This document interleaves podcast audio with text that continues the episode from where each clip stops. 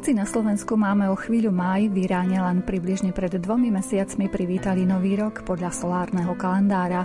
Aj o tom bude reč v dnešných význaniach. Taktiež vám priblížime úspešný projekt košických vedcov, ktorí vyvinuli viachhladinovú pľucnú ventiláciu, ktorá v týchto dňoch zachraňuje životy. Slovo dáme aj zástupcom Charity z Prešova a z Košíc. Nebudeme však hovoriť o poskytovaných službách, skôr nás zaujímajú zážitky, ktoré ich v ich práci obohacujú či prekvapujú. Reláciu pripravil tým v zložení Jaroslav Fabián, Jakub Akurátny a redaktorka Mária Čigášová. Vítajte pri jej počúvaní. Poslouchej, poslouchej, píseň varovnou. Jen pár not, jen pár slov, ten zvláštní kód, snad je ještě čas.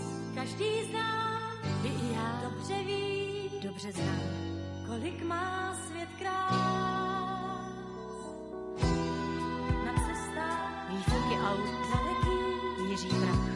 Na řekách špína a lovu měl bys mít strach.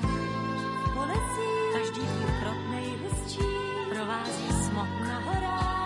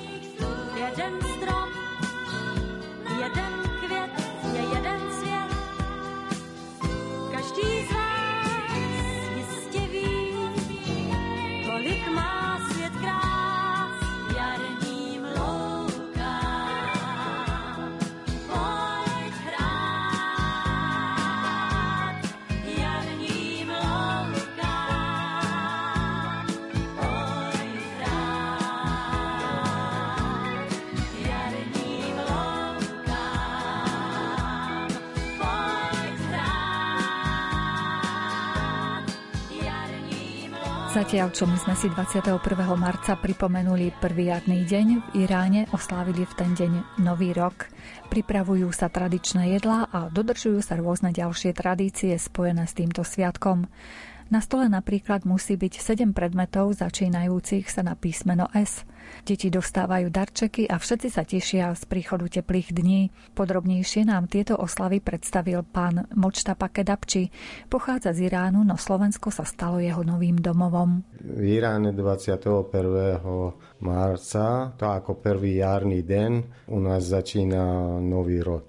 Máme nový rok a perská tradícia a je veľmi spojené s prírodou a s tým, že príroda sa zobudí a všetky kvety rastú a trávy začnú rásť, takže aj my máme takú symboliku, že končí zima, končí mráz, končí zlé a začína nové. A preto aj sa volá ten deň, čo oslavujeme, sa volá Nauruz. A Nauruz to znamená nový deň. Čiže aj v Iráne máte taký chlad a podobne, ako u nás v Strednej Európe? Tak dá sa povedať.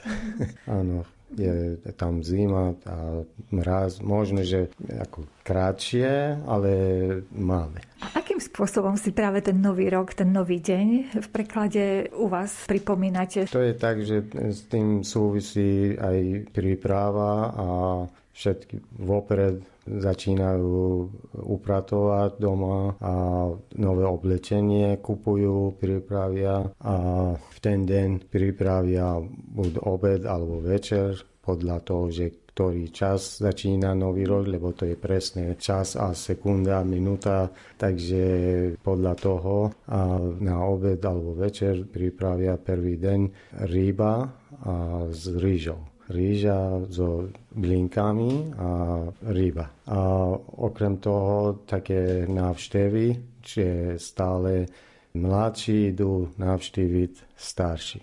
Takže deti, čo už majú svoju rodinu, všetci so svojimi rodinami musia ísť e, navštíviť svojich rodičov a starí rodičia alebo tam, kde ideme, idú navštíviť tak dostanú peniaze požehnané a požehnaný tento rok. To je, ako detom dávajú. A peniaze musí byť papierové, nové a preto aj banky sú zatažení a všetko také s tým.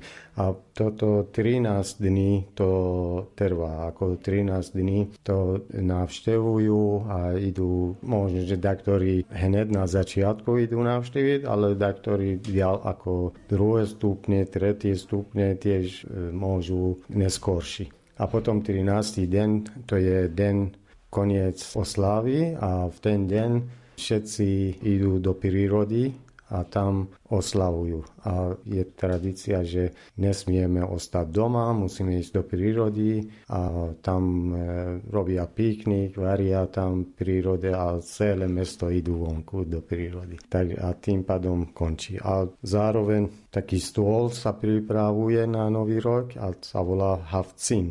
To je sedem syn Syn to je ako se, písmo se. Sedem se.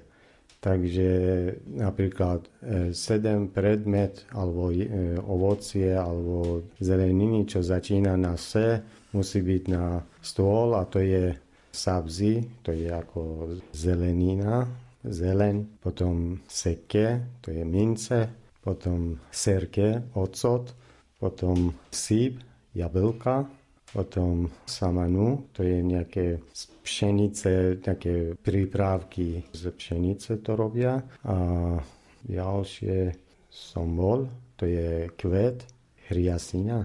Existuje hyacint. Hyacint. Hej, hyacint. Hej, tak to je sombol a sír, sesnak. Ako symbol zdravie a samozrejme aj ryba musí byť v skle Čiže je to viac menej taký rodinný sviatok? Presne tak. Rodiny ako stretávajú. To je ako aj oddych, aj stretávanie rodiny. Aj prvý kruh, druhý kruh a je vzdialený. Také aj poznámosti idú, ale musí byť veľmi blízke známosti. Víte, že ten 21. marec to je ako keby nový rok? To je tak, to je zaujímavé, že my kalendárny rok máme podľa solárny rok. A to je tradícia perská.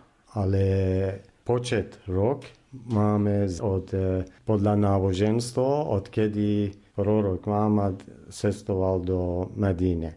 Takže tie arabské krajiny majú lunárny rok, takže oni už majú 1400, neviem, 50, 60, tak nejak. A my solárny rok máme, tak máme 1400. Tento rok bolo ako premena storočia, takže storočiu sme skončili a 15. storočí začíname. A v súvislosti s tými sviatkami máte aj nejaké duchovné stretnutia, nejaké možno modlitby alebo niečo také? Alebo je to sústredené predovšetkým na to stretnutie rodín? Tak je to sústredené na tie rodiny, ale napriek tomu také ľudia, čo sú náboženské založení, idú navštíviť cintorín, idú navštíviť svoje usunulí a potom aj do tie svetné miesta, také putnické miesta idú.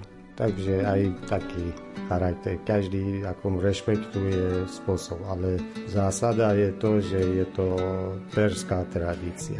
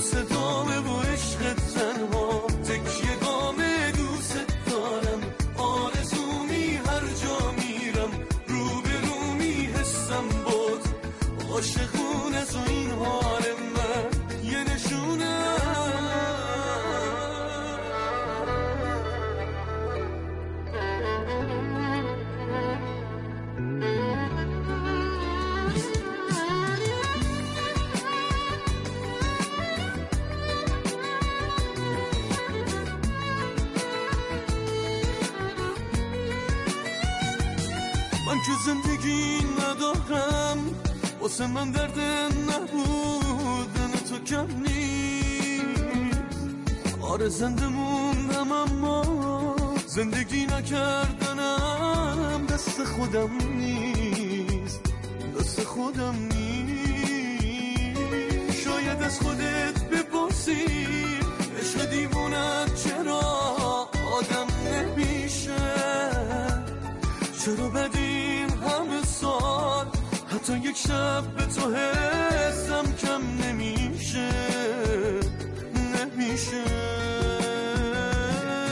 آخه دوست دارم هر جا باشی حتی از من. اگه جداشی بازم بغزت تو صدامه و عشق تنها.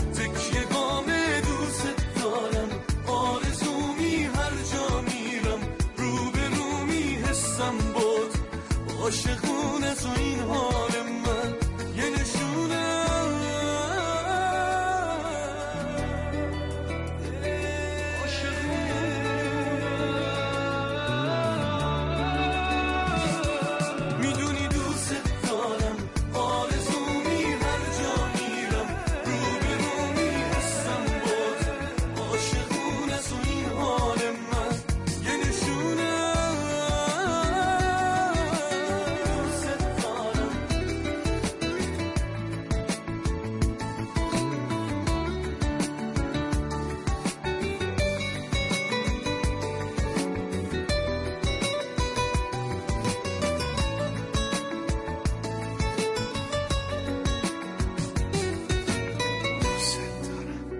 Košickí vedci vyvinuli viachladinovú pľúcnú ventiláciu, ktorá pomáha pacientom v ťažkých stavoch pri dýchaní. Prístroje už pomáhajú liečiť pacientov v niektorých slovenských nemocniciach. Čo je však zaujímavé, veľký záujem o tieto špičkové prístroje prejavili v USA a v ďalších štátoch. Výskum v tejto oblasti pokračuje aj vďaka finančnej podpore projektu, ktorá umožní ďalší vývoj tejto viachladinovej pľúcnej ventilácie. Podrobnosti sme sa dozvedeli od vedúceho projektu profesora Viliama Doniča. Výskum pokročilý metód umelej plúcnej ventilácie prebieha na Lekárskej fakulte v Košiciach už dlhšiu dobu. Máme to šťastie, že v našom týme je, dá sa povedať, jeden z najšpičkovejších odborníkov na umelú plúcnú ventiláciu, pán docent Trk z Východoslovenského ústavu kardiovaskulárnych chorôb, tzv. VUSCH, tu v Košiciach.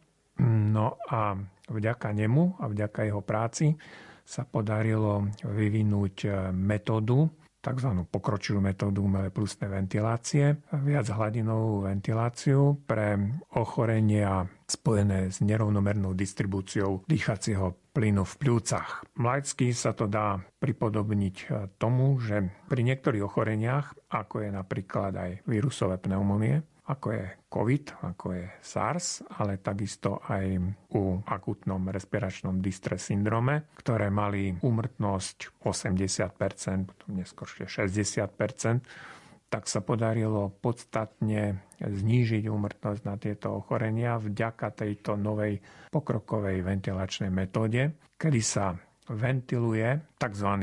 chaotickým spôsobom ventilácie, chaotická distribúcia vzduchu v plúcach. V tomto prípade máme v plúcach, ako som už aj spomínal, vtedy v telemostoch na začiatku prvej vlny pandémie COVID, keď sme spomínali, že je dôležité si uvedomiť, že klasické ventilačné metódy nebudú stačiť na riešenie problémov nehomogénnej distribúcie toho dýchacieho plynu v pľúcach a že pacienti pri štandardných e, ventilačných režimoch budú mať e, pľúca poškodované samotným ventilátorom. Možno nám vtedy ešte nie každý veril, ale prax nám dala za pravdu. Videli sme, čo sa dialo v Spojených štátoch. V New Yorku 9 pacientov pripojených na plusný ventilátor z 10 zomrelo pod obrazom bilúzneho infúzomu alebo pod e, poškodenia plúc, kedy samotný ventilátor toto spôsobil, nie iba vírus.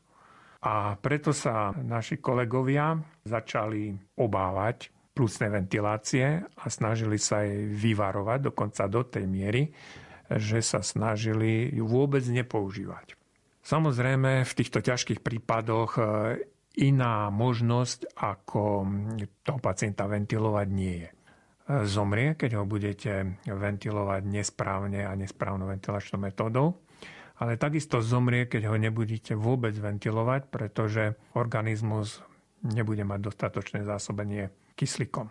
Čiže túto dilemu je potrebné riešiť a preto sa u nás v Košiciach vyvíjali pokročilé metódy umelé ventilácie už dávno predtým, a podarilo sa dosiahnuť veľmi významný úspech, že domáci výrobca bol schopný podľa týchto návrhov a preniesť do praxe vlastne teóriu, s ktorou pán docent Terek prišiel ako prvý na svete.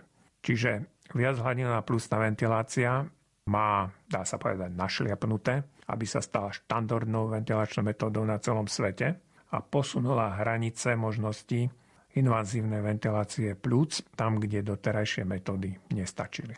Ten princíp, ako to funguje, je pre odborníkov, ale aj každý lek si vie predstaviť, že keď raz máme plúca, ktoré v sebe majú časť mechurikov, ktoré sú dobre ventilované, čiže zdravé, plnia sa rýchlo a vyprázdňujú sa rýchlo. A máme ďalšie, ktoré sú poškodené, ktoré potrebujú dlhší čas na to, aby sa naplnili a takisto aj vyprázdnili.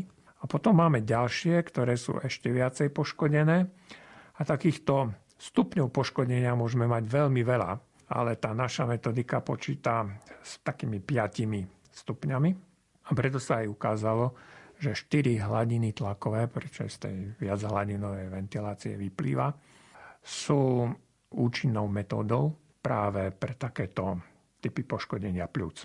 Preto by som chcel e, vyzvať každého, kto sa ešte nestretol s touto ventilačnou metódou, s kolegou, kto má obavy alebo nejaké predsudky, že či niečo také vôbec na Slovensku mohlo vzniknúť, aby sa prišiel pozrieť a mu veľmi radi ukážeme, ako to funguje.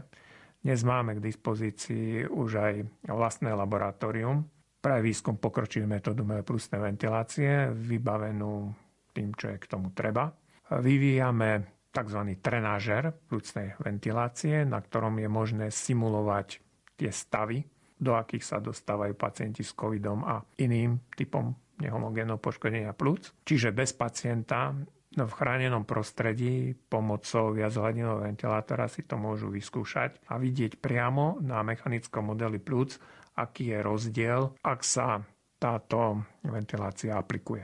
Vďaka projektu ktorý bol vyhlásená výzva aj na COVID, tak sme sa prihlásili, kde sme uspeli. A náš projekt e, Výskum pokročilých metód umelej plúcnej ventilácie alebo umelej ventilácie plúc a diagnostiky s možnosťou rýchleho osvojenia sme dostali do rúk prostriedky, ktorými môžeme posunúť e, možnosti výskumu u nás a takisto aj zapojiť eh, mladých kolegov do tohto výskumu, aby sme mali svojich pokračovateľov. Je to dôležité preto, lebo nazhromaždiť takéto množstvo informácií a skúseností si vyžaduje veľké úsilie a dlhé časové obdobie a generačná odmena je veľmi dôležitá, aby mal po nás kto prevziať tú štafetu.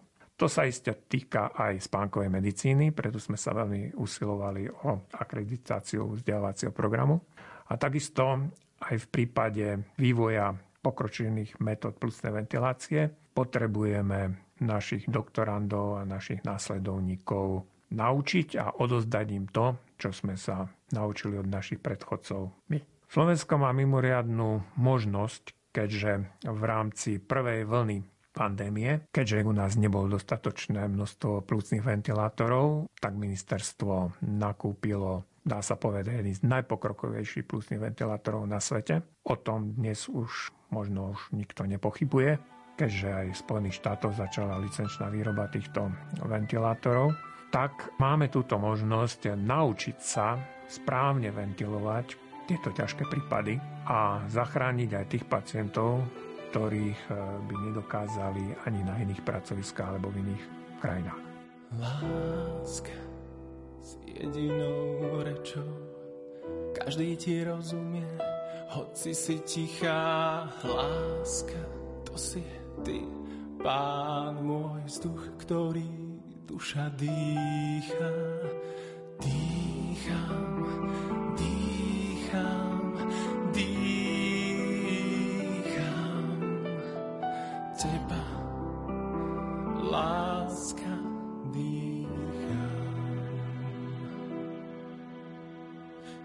Satu-satunya bahasa yang dimengerti semua orang itu kasih. Dalam hati tak ada perbedaan agama, bangsa ataupun bahasa. Diam, diam, diam.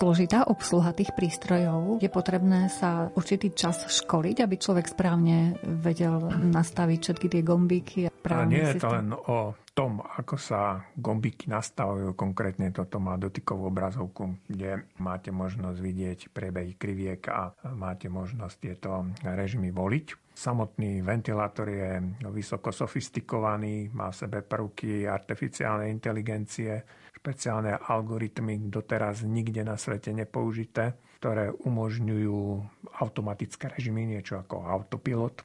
Ale ešte stále, tak ako keď ešte lietadla nelietajú s posádkou, teda s pasažiermi bez prítomnosti pilota, aj keď tie systémy sú už tak sofistikované, že zvládne pristáť aj odštartovať samo, tak to isté platí aj o plúcnych ventilátorov najnovšej generácie, kedy veľa funkcií preberá na seba samotný riadiaci počítač a jeho algoritmy, ale je tam stále ešte potrebný dohľad toho lekára, erudovaného anesteziológa, aby včas vedel zasiahnuť v prípade vzniku nejakých problémov. Tie problémy môžu vzniknúť zo strany samotnej ventilačnej techniky, zahlienenia pacienta, upchatia kanil, poškodeného senzora alebo bakteriálneho filtra, ktorý je upchatý, ale môžu byť aj tým, ako reaguje samotný pacient na príslušnú ventiláciu a jeho pridružené ochorenia, do akej miery ovplyvňujú kardiorespiračný systém. Čiže je to vysoko odborná téma, z ktorej by mali aspoň e, ľudia si uvedomiť, že túto techniku máme k dispozícii, ale je ju potrebné naučiť sa obsluhovať. Určite nestraším, keď poviem, že nás budú čakať ďalšie vlny pandémie a s príchodom jesene, keďže ešte dovtedy nebudeme asi všetci zaočkovaní, tak môžeme očakávať zase zvýšenú chorobnosť a dovtedy treba byť pripravený, aby sme mohli podstatne účinnejšie vedieť ventilovať na viacerých pracoviskách, ako je tomu doteraz. Aj teraz máme na Slovisku pracoviska, ktoré zasahujú mimoriadné výsledky a kde pacienti sú schopní prežiť aj veľmi ťažké poškodenie plúc covidom, ale bolo by žiadnuce a potrebné, aby sa táto metóda rozšírila na všetky pracoviska na Slovensku.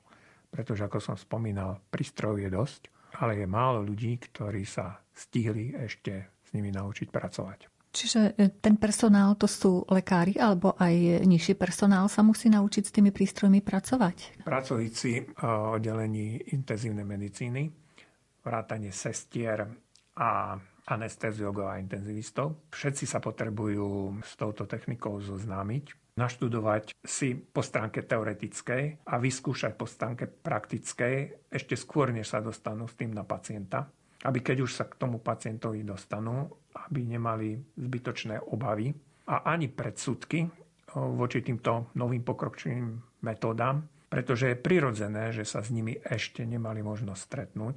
Mnohým nerozumejú a tak sa ich obávajú, ale dnes je už dostatok skúseností na to, aby bolo možné ukázať na konkrétnych prípadoch a na konkrétnych životných osudoch pacientov, ktorí vďačia za život práve tejto metóde. Dá sa určiť percentuálne, že koľko asi ťažkých prípadov by mohlo skončiť dobre, ak by sa použili tieto prístroje?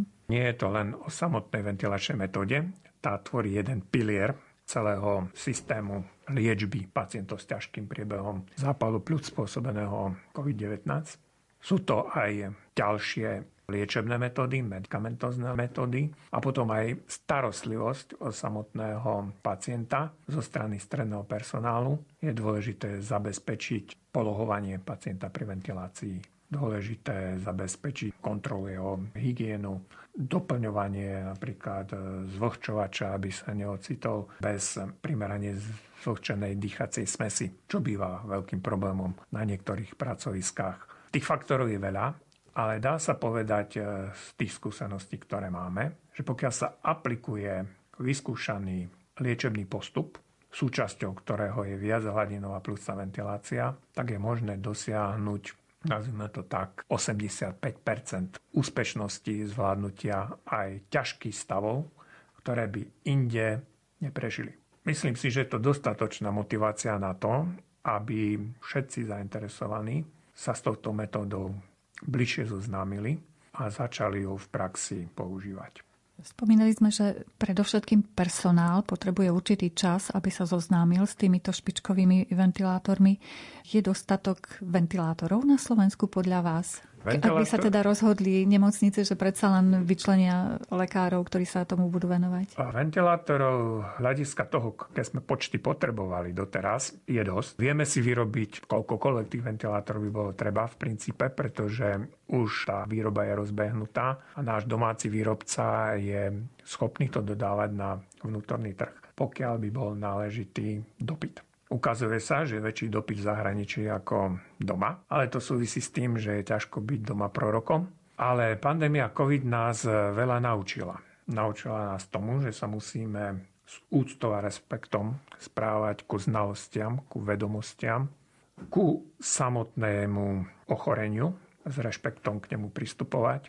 A tí pacienti len vtedy majú možnosť a šancu prežiť, pokiaľ sa dostanú do rúk kvalifikovaným ľuďom, ktorí tieto techniky ovládajú a ktorí sa neustále zdokonalujú. Pretože aj metódy sa zdokonalujú a takisto aj táto ventilačná metóda sa zdokonaluje. Pokiaľ má niekto výhrady k tomu interfejsu obrazovky toho ventilátora a stiažuje sa, že nie je zvyknutý na to, tak si musí uvedomiť, že takáto ventilačná metóda sa možno zrodí raz za 50 rokov. Doteraz takéto nič nebolo. Klasické metódy videli sme, akú majú úspešnosť a pokiaľ niečo existuje, že túto úspešnosť môže podstatným spôsobom zvýšiť, tak je predsa dôležité sa tomu venovať a si ju naštudovať. Čím viacej bude ľudí používať tieto ventilátory, tým viacej budeme mať spätnú väzbu a tým aj ďalšie generácie ventilátorov môžu byť dokonalejšie. Takže my vítame pripomienky každého, kto má k tomu čo povedať. Ten, kto s tým prístrojom pracuje, kto si naštudoval potrebné množstvo informácií, ktoré k jeho zvládnutiu je dôležité vedieť, tak ten má právo kritizovať a má právo hovoriť, čo by si želal vylepšiť. Kto má umrtnosť 80% a viac a bude iba kritizovať a o danej metóde nevie nič, tak ten nemá právo kritizovať.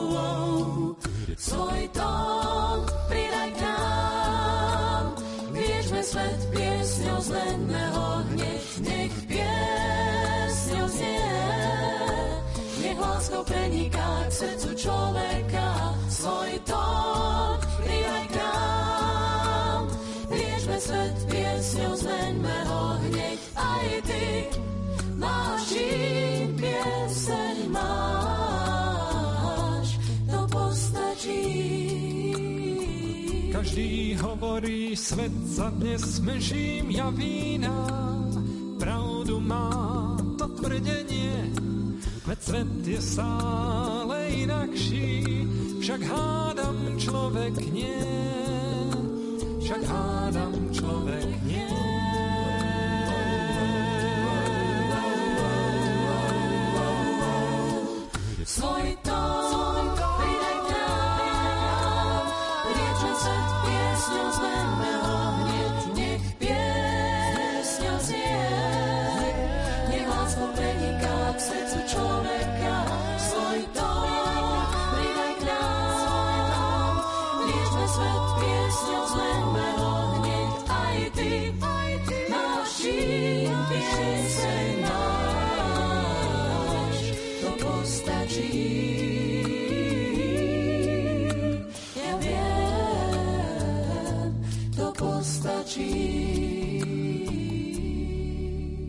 Rozprávame sa s profesorom Williamom Doničom, ktorý je hlavným riešiteľom projektu zameraného na ďalší vývoj viachladinovej plúcnej ventilácie. Záujem o tieto prístroje majú aj v Spojených štátoch amerických. Počas prvej vlny prišli na naše pracovisko sem do Košic zástupcovia, kolegovia zo Spojených štátov, s ktorými sme predtým mali rozhovor pomocou Zoomu, kde sme im vysvetlili princíp fungovania, aké od toho môžu očakávať výsledky. A jednalo sa o veľmi erudovaných intenzivistov s dlhoročnými praktickými skúsenosťami o ventilácii pacientov, ktorí už vtedy mali skúsenosti s covidom, pretože im pacienti umierali a u nás ešte vtedy nie. Takže do tej miery sme ich presvedčili, že sadli do lietadla a veľmi komplikovanou cestou cez Düsseldorf s piatimi prestupmi prišli do Košic. Mali sme možnosť 3 dní s nimi intenzívne pracovať, vysvetliť im celú históriu, ako to všetko vzniklo, ukázať im doterajšie skúsenosti. Ukázali sme im naše publikácie v renomovaných zahraničných časopisoch v angličtine, ktoré do značnej miery prispeli k tomu, že nám venovali svoj čas a našli motiváciu si vypočuť. A výsledkom bolo, keď odchádzali, že odtiaľ to išli priamo do Bratislavy na tlačovú konferenciu na ministerstvo zahraničných vecí, kde sa dohodli so slovenským výrobcom o zavedení licenčnej výroby v Spojených štátoch. Podľa mojich informácií doteraz bolo už vyrobených 200 takýchto ventilátorov v Spojených štátoch a sú po tejto stránke s nimi spokojní, pretože sa všetky predali.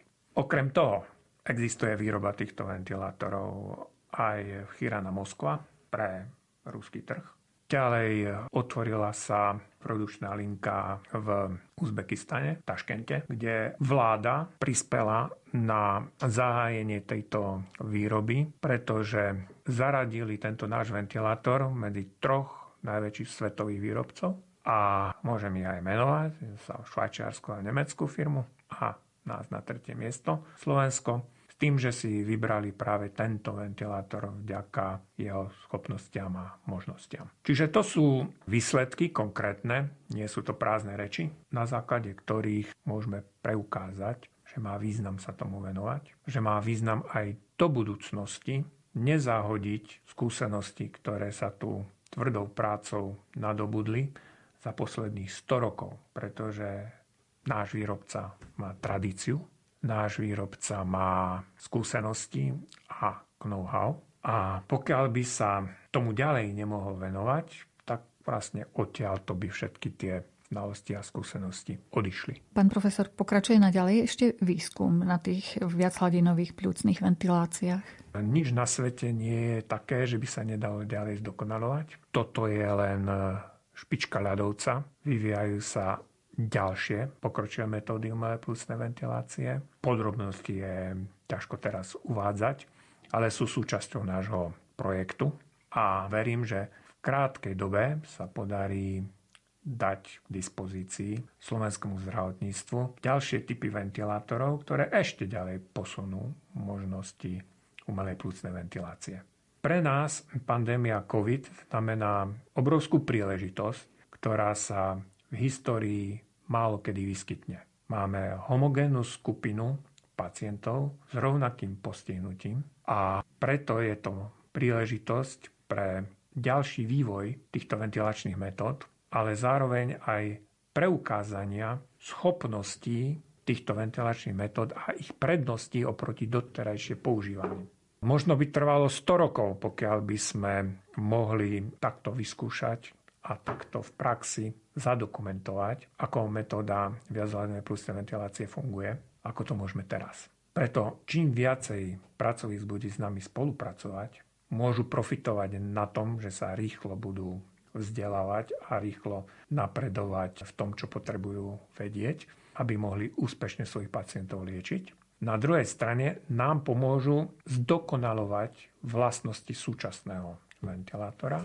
A takisto možnosť publikovať týchto výsledkov, čo vidíme vo všetkých prípadoch, aj čo sa týka vakcín, že každý baží po relevantných klinických štúdiách a po relevantných dátach, na základe ktorých sa môže kvalifikovane rozhodovať. Čiže úspech viachladinovej plusnej ventilácie záleží aj od toho, ako ju zvládneme použiť na svoj vlastný prospech na Slovensku. Aj keď možno povedať, že skôr alebo neskôr to zahraničie nás prevalcuje. To znamená, tam majú väčšie možnosti na to, aby to nasadili na ešte väčších počtoch pacientov, aby ich práce boli publikované v ľubovoľných renovovaných časopisoch. Pretože také pracoviská, ako sú Johns Hopkins v Baltimore, alebo ďalšie v Spojených štátoch majú oveľa väčšie možnosti danú metódu spropagovať. Spomínali sme, že ten projekt bol podporený. Koľko rokov potrvá projekt? Projekt potrvá do 2023, tak bola stanovená výzva, že je to trojročný projekt. Tie úlohy, ktoré sú v ňom obsiahnuté, priamo súvisia s vývojom pokročilých metódu plus ventilácie, to je v jeho názve, ale týka sa aj e, zavedenia nových progresívnych diagnostických metód covidu, lebo to jedno s druhým súvisí. Takisto možnosti úspešne liečiť ťažké stavy, z čoho potom budú profitovať, pretože sa často stretávam s otázkou, a čo keď COVID pominie, tak tie ventilátory ako čo s nimi, tak si treba uvedomiť, že táto ventilačná metóda posúva hranice možnosti umelej plusnej ventilácie a nájde uplatnenie všade na všetkých nemocniciach, na všetkých oddeleniach ARO, pretože s nehomogénnym poškodením plúc sa stretávajú aj v iných prípadoch, aj po odznení pandémie COVID. Nevieme, čo nás ďalej čaká v budúcnosti. Nevieme, ako napríklad obyčajná chrípka, akým spôsobom postihne plúca. Ale takisto aj pri traumatických úrazoch, autohaváriách, leteckých nešťastiach. Proste vždy, keď je potrebné toho človeka zachrániť, tak mať v rukách lepšiu metódu sa oplatí. Vy sa, pán profesor, okrem iného venujete aj spánkovej medicíne. Dajú sa aj tam tieto špičkové ventilátory použiť? Spánková medicína je veľmi špecifická, čo sa týka použitia neinvazívnej plusnej ventilácie. Takže skôr by som povedal, že pri covide sa dajú použiť skúsenosti z neinvazívnej plusnej ventilácie pri obštrukčnom spánkovom apnoe.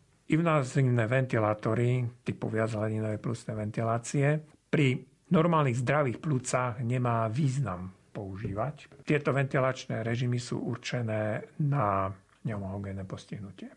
Čiže aj keď napríklad sa operuje a je potrebné plúca ventilovať, tak naši anesteziologovia doteraz nemali skúsenosti s riešením stavov ARDS alebo proste vírusových pneumónií. Takisto nemali skúsenosti s dlhodobou ventiláciou, ktorá trvala dlhšie ako niekoľko dní. Málo kto mal takéto skúsenosti. Teraz sú vystavení potrebe aj 3 týždne ventilovať pacienta, hoci na našom pracovisku je priemerná doba ventilovania 7 dní. Takže ten, kto ventiluje 3 týždne, niekde robí chybu, alebo chybu robí tá tyráž, ktorá posunie toho pacienta až príliš pozde na takéto pracovisko. A tu je zase ďalšia oblasť medicíny, ktorá zahrňuje nielen samotnú tú epidemiológiu, ale aj správny manažment pacientov, aby bola organizácia fungovania systému nastavená tak, aby to, čo môžu zvládať lekári prvého kontaktu, alebo proste obvodné ambulancie, aby tým sa skutočne zaoberali a týchto pacientov liečili a tým dosiahli, že sa oveľa menej ťažkých stavov dostane na pracoviská intenzívnej medicíny. Tým dosiahneme zabraneniu presítenia týchto pracovisk, kedy často dochádzalo, že už jednoducho nebolo k dispozícii ventilačné zariadenie, alebo nebol k dispozícii človek, ktorý by ho vedel obsluhovať. A tomu je potrebné zabrániť a dá sa to primeranou organizáciou. Čiže tie stavy, ktoré sú už naozaj ťažké, tie si vyžadujú iný prístup a ľahké stavy si vyžadujú iný prístup. Ale nechať ľudí len tak, bez lekárskej pomoci, v akomkoľvek štádiu, nie je múdre a ani užitočné. Verme, pán profesor, že aj na Slovensku dokážeme využiť výsledky špičkových vedcov, ktorí dokážu vyvinúť špičkové prístroje. Pevne verím. Vezmi odo mňa to, čo ma zviera. Nechcem už viac jesť to, čo nemá. Vezmi odo mňa to, čo ma zviera. Nechcem už viac jesť to, čo nemá. Vyznám ti hriech, prosím,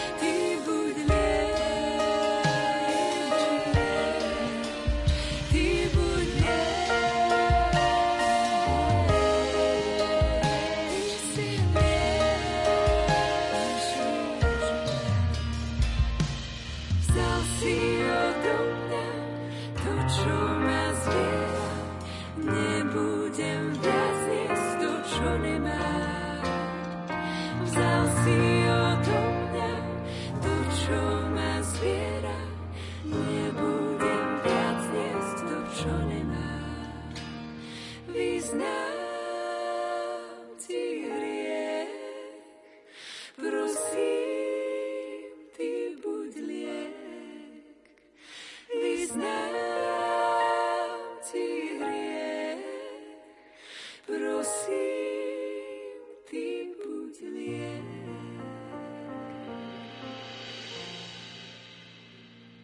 Ak sa človek ocitne v núdzi, zrejme prvou organizáciou, na ktorú sa obráti, je Charita. Charitní pracovníci riešia široké spektrum ľudských problémov, od straty domova po služby hospicové. Dnes sa však s mojimi hostiami nebudeme rozprávať o ich konkrétnej činnosti. Boli sme zvedaví, či zažívajú nejaké udalosti, ktoré ich možno rozosmejú alebo niečím prekvapia. Opýtali sme sa zástupcu riaditeľa grecko-katolíckej charity v Prešove Eduarda Malatinca a riaditeľa arcidieceznej charity v Košiciach Cyrila Korpesia. Robili sme kurzy opatrovania. Keď sa dostala moja svokra, manželkina mama do takej situácie, že už ju bolo treba doma opatrovať, so všetkým všudy, to znamená, že od krmenia až po iné úkony, a to trvá dodnes, už je to možno desiatý rok, tak ak sme sa tu chceli naučiť, tak sme si ja, moja manželka aj dcera zaplatili kurz opatrovania a sme ho tak fyzicky absolvovali u nás v Charite. No a obnášalo to aj takú prax v zariadení, čiže jeden týždeň som sa obliekol do takých šiat pracovných a išiel som praxovať do nášho zariadenia. Bol tam jeden klient, ktorý viedol nejakú firmu, čiže bol taký ako keby rozkazovačný, panovačný. A v tom čase sme prepustili udržbara a v inom zariadení robil udržbara môj brat, ktorý sa volá rovnako, má rovnaké priezvisko ako ja. A teraz on sa už nevedel dočkať, že už mal tam spadnutú garniš v izbe a on to chcel opraviť a už počul, že má prísť jeden pán s takým menom. Keď sme išli po tom zariadení po chodbe, tak vybehol z izby, on bol na vozičku a hovorí, to je ten pán Korpesio, to je ten pán Korpesio. A vedúci bol taký srandista, tak povedal, áno, to je pán Korpesio. No, poďte ku mne, ja vám ukážem, co tu máte zrobiť a to tá garniša bude dneška opravená. Tak chcel som, nechcel. Začal som hrať tú istú hru, čo začalo vedúci, tak som išiel prešrubovať, nemal som eh, všetky nástroje po ruke, on, tam sa zohnite, pod postelou je sersan, zoberte ten sersan, hore treba toto a toto a toto. Čiže opravil som mu tú zárubňu, no a potom som ďalej praxoval v tom zariadení. Potom eh, asi o mesiac alebo dva bolo troch kráľov a s otcom arcibiskupom sme išli do každej jednej izby a sme posvedcovali priestory, čiže mali sme ten obrad. No a keď som prešiel popri jeho izbe, ja som držal tú sveteničku, s ktorou potom otec arcibiskup ako pokropil tie priestory, ale nedalo mi, vrátil som sa k nemu na izbu a som hovoril, že pán ten a ten, ako musím sa vám s niečím priznať. Ja som povedal, že ja tu nie som udržbar, ale ja som tu riaditeľom. A on, ja viem. A ja, že odkiaľ viete? No videl som vás v televízii. Takže mal som aj taký zažitok, že som si robil udržbara v našom zariadení. Aspoň to využijete doma teraz, pán riaditeľ, tie skúsenosti. Hej, ale tak ma už dávno nikto nekybicoval, jak ten pán. Akože postavil ma do pozoru ako bývalý Erdek, riaditeľ firmy a musel mu riaditeľ opraviť garniš. Mne sa stala taká milá udalosť zase z biznis prostredia. Objednávame veľa tých všetkých čistiacich prostriedkov a uprostred toho predvianočného a kolo Vianoc ešte do silvestrového objednávania, lebo všetci to poznáme, potom začne moratórium, tak nie sú peniaze, tak nič nemôžeme, tak veľké boli objednávky dosť veľa. Proste sme to tam ukladali, skladali do skladu a naraz asi pred týždňom mi volá pani z firmy, ktorá sa zaoberá distribúciou aj predajom týchto čistiacich dezinfekčných prostriedkov, že oni nám 5 bandasiek nedodali. Mňa zalel pot, reku, pozeral som, počítal som, no bolo ich určite 20 tých bandasiek. No, jej to vychádza, že 5 nám nedali a že ich nám ich dovezú. Dobre, že som sedel a hovorím, tak toto fakt klobúk dolu, že ani nedofakturovali, ani sa teraz nehrala, že teraz wow, nedala som, ušetrila. Proste ona sa mi normálne ozvala. Na druhý deň prišli dvaja chlapi, podotýkam, že je to firma z Bratislavy. Čiže išli v januári cez celé Slovensko s 5 5-litrovými bandaskami, ktoré nám doniesli tak som ozaj jej potom aj ďakoval aj tým chlapom reku tak klobúk dolu, lebo ako to sú dodávkovačov, ktoré musia byť nealkoholické, pretože pracujeme všetci väčšinou so závislými a v resocializačnom nemôžem, čiže to som fakt strašne dlho hľadal taký dezinfekčný, ktorý by nevoňal za alkoholom, aby to nebolo zbytočným spúšťačom, čiže to bol taký veľmi pomerne aj drahší ten dezinfekčný prostriedok, takže tak 25 litrov navyše som dostal darček, lebo oni to proste doniesli len tak. To bol pekný zážitok. Možno taká pletička, keby od vás zaznela, alebo naozaj ľudia počúvajú v médiách len samé zlé správy, ako keby boli len samé problémy. Možno také nejaké záverečné povzbudenie od vás, keby zaznelo. Keď sme mali ten COVID v prvom zariadení, mali sme tu 42 dňovú karanténu, tak ma chytali také triažky až z toho, že keď to prepukne v ďalšom zariadení a v ďalšom a bude to o tom istom, čo bolo v tom prvom zariadení, veľmi som sa toho bál, že keď to príde do iných zariadení, čo budeme robiť. Ale nejak aj tým, že aj naši odborníci v tejto oblasti tiež sa učili a našli nové spôsoby, ako zvládať tento COVID, tak v takejto podobe sa už toto neopakovalo a aj tie problémy, ktoré teraz nastávajú v zariadeniach, sa nejakým spôsobom darí zvládať. Dúfam, že to tak bude aj pokračovať. Ja som bol v Chorvátsku na jednej odpustovej slávnosti, kde biskup mal svetu omšu a rozprával o pandémii cholery pred zhruba 100 rokmi na tom ostrove, kde som bol. A hovorí, že všade v okolitých e, oblastiach mimo toho ostrova zomieralo niekedy aj 40, aj, aj 50% populácie a na tom ostrove zomrelo len 10%. Bolo tam 3000 ľudí a zomrelo 300 ľudí za celých 5 rokov, kedy 4 až 5 rokov trvala tá cholera. Také dve veci som si pamätal z tej jeho kazne a to bolo na začiatku pandémie, to bolo niekedy v júli, keď hovoril o tom, že neskončí to za rok, ale ak sa bude história opakovať, ako sa hovorí, že história sa opakuje, tak to bude trvať niekoľko rokov ale pominie to. Takže to je také posolstvo, že aj toto, čo teraz prežívame, raz pominie, raz príde pokoj a mier. Ja som ešte jednu podstatnú vec nepovedal. Ten biskup hovoril o tom, že je to dosvedčené podpismi a svedectvom Farskej rady, ktorá v tom čase, to bolo v roku 1852 až 55 čiže také 4 roky bol ten mor na tom ostrove. A tá farská rada dosvedčovala, že modlili sa k Pane Marii, bola tam socha Pany Marie a bola uctievaná Pana Maria odvtedy, že ani jeden rok e, nevynechali procesiu zo starého kostola do nového kostola s tou Pánom Mariou. A tá farská rada bola presvedčená o tom a tí veriaci, ktorí tam boli, že to, že sa utekali k Matke Božej, takže to ich uchránilo od väčšej pohromy, takej, ako mali všade v okolitých e, oblastiach a u nich iba 10% e, ľudí zomrelo za tie, za tie 4 roky. Takže to je možno aj recept u nás, e, okrem toho, že máme dodržiavať všetko, čo je treba, tak my veriaci by sme sa mali o to viac utekať k našej nebeskej matke a k nášmu nebeskému Otcovi a Pánu Ježišovi. Toto je cesta, recept pre nás, kresťanov. Mne, čo osobne tak pomáha zvládať ťažké situácie, je humor, ktorý ma sprevádza, ktorý považujem za Boží dar pre mňa, pre seba, že ho dokážem, verím tomu, že znesiem sám zo seba si urobiť. To je veľký dar a potom aj v týchto ťažkých situáciách vedieť odľahčiť, povedať možno niekedy vhodný vtip alebo urobiť také gesto, ktoré poteší človeka, ktorý prežíva ťažkú situáciu. Je samozrejme ľahké si robiť nejakú lacnú srandu, to nie, ale mne osobne pomáha takýto humor s týmto takým úsmevom na tvári prechádzať aj cez ťažké situácie, ktoré v živote prežívam ja a tým pádom to odporúčam samozrejme aj ostatným. Nie vždy samozrejme sa dá smiať, ale ten humor je veľkým pomocníkom pre mňa v živote.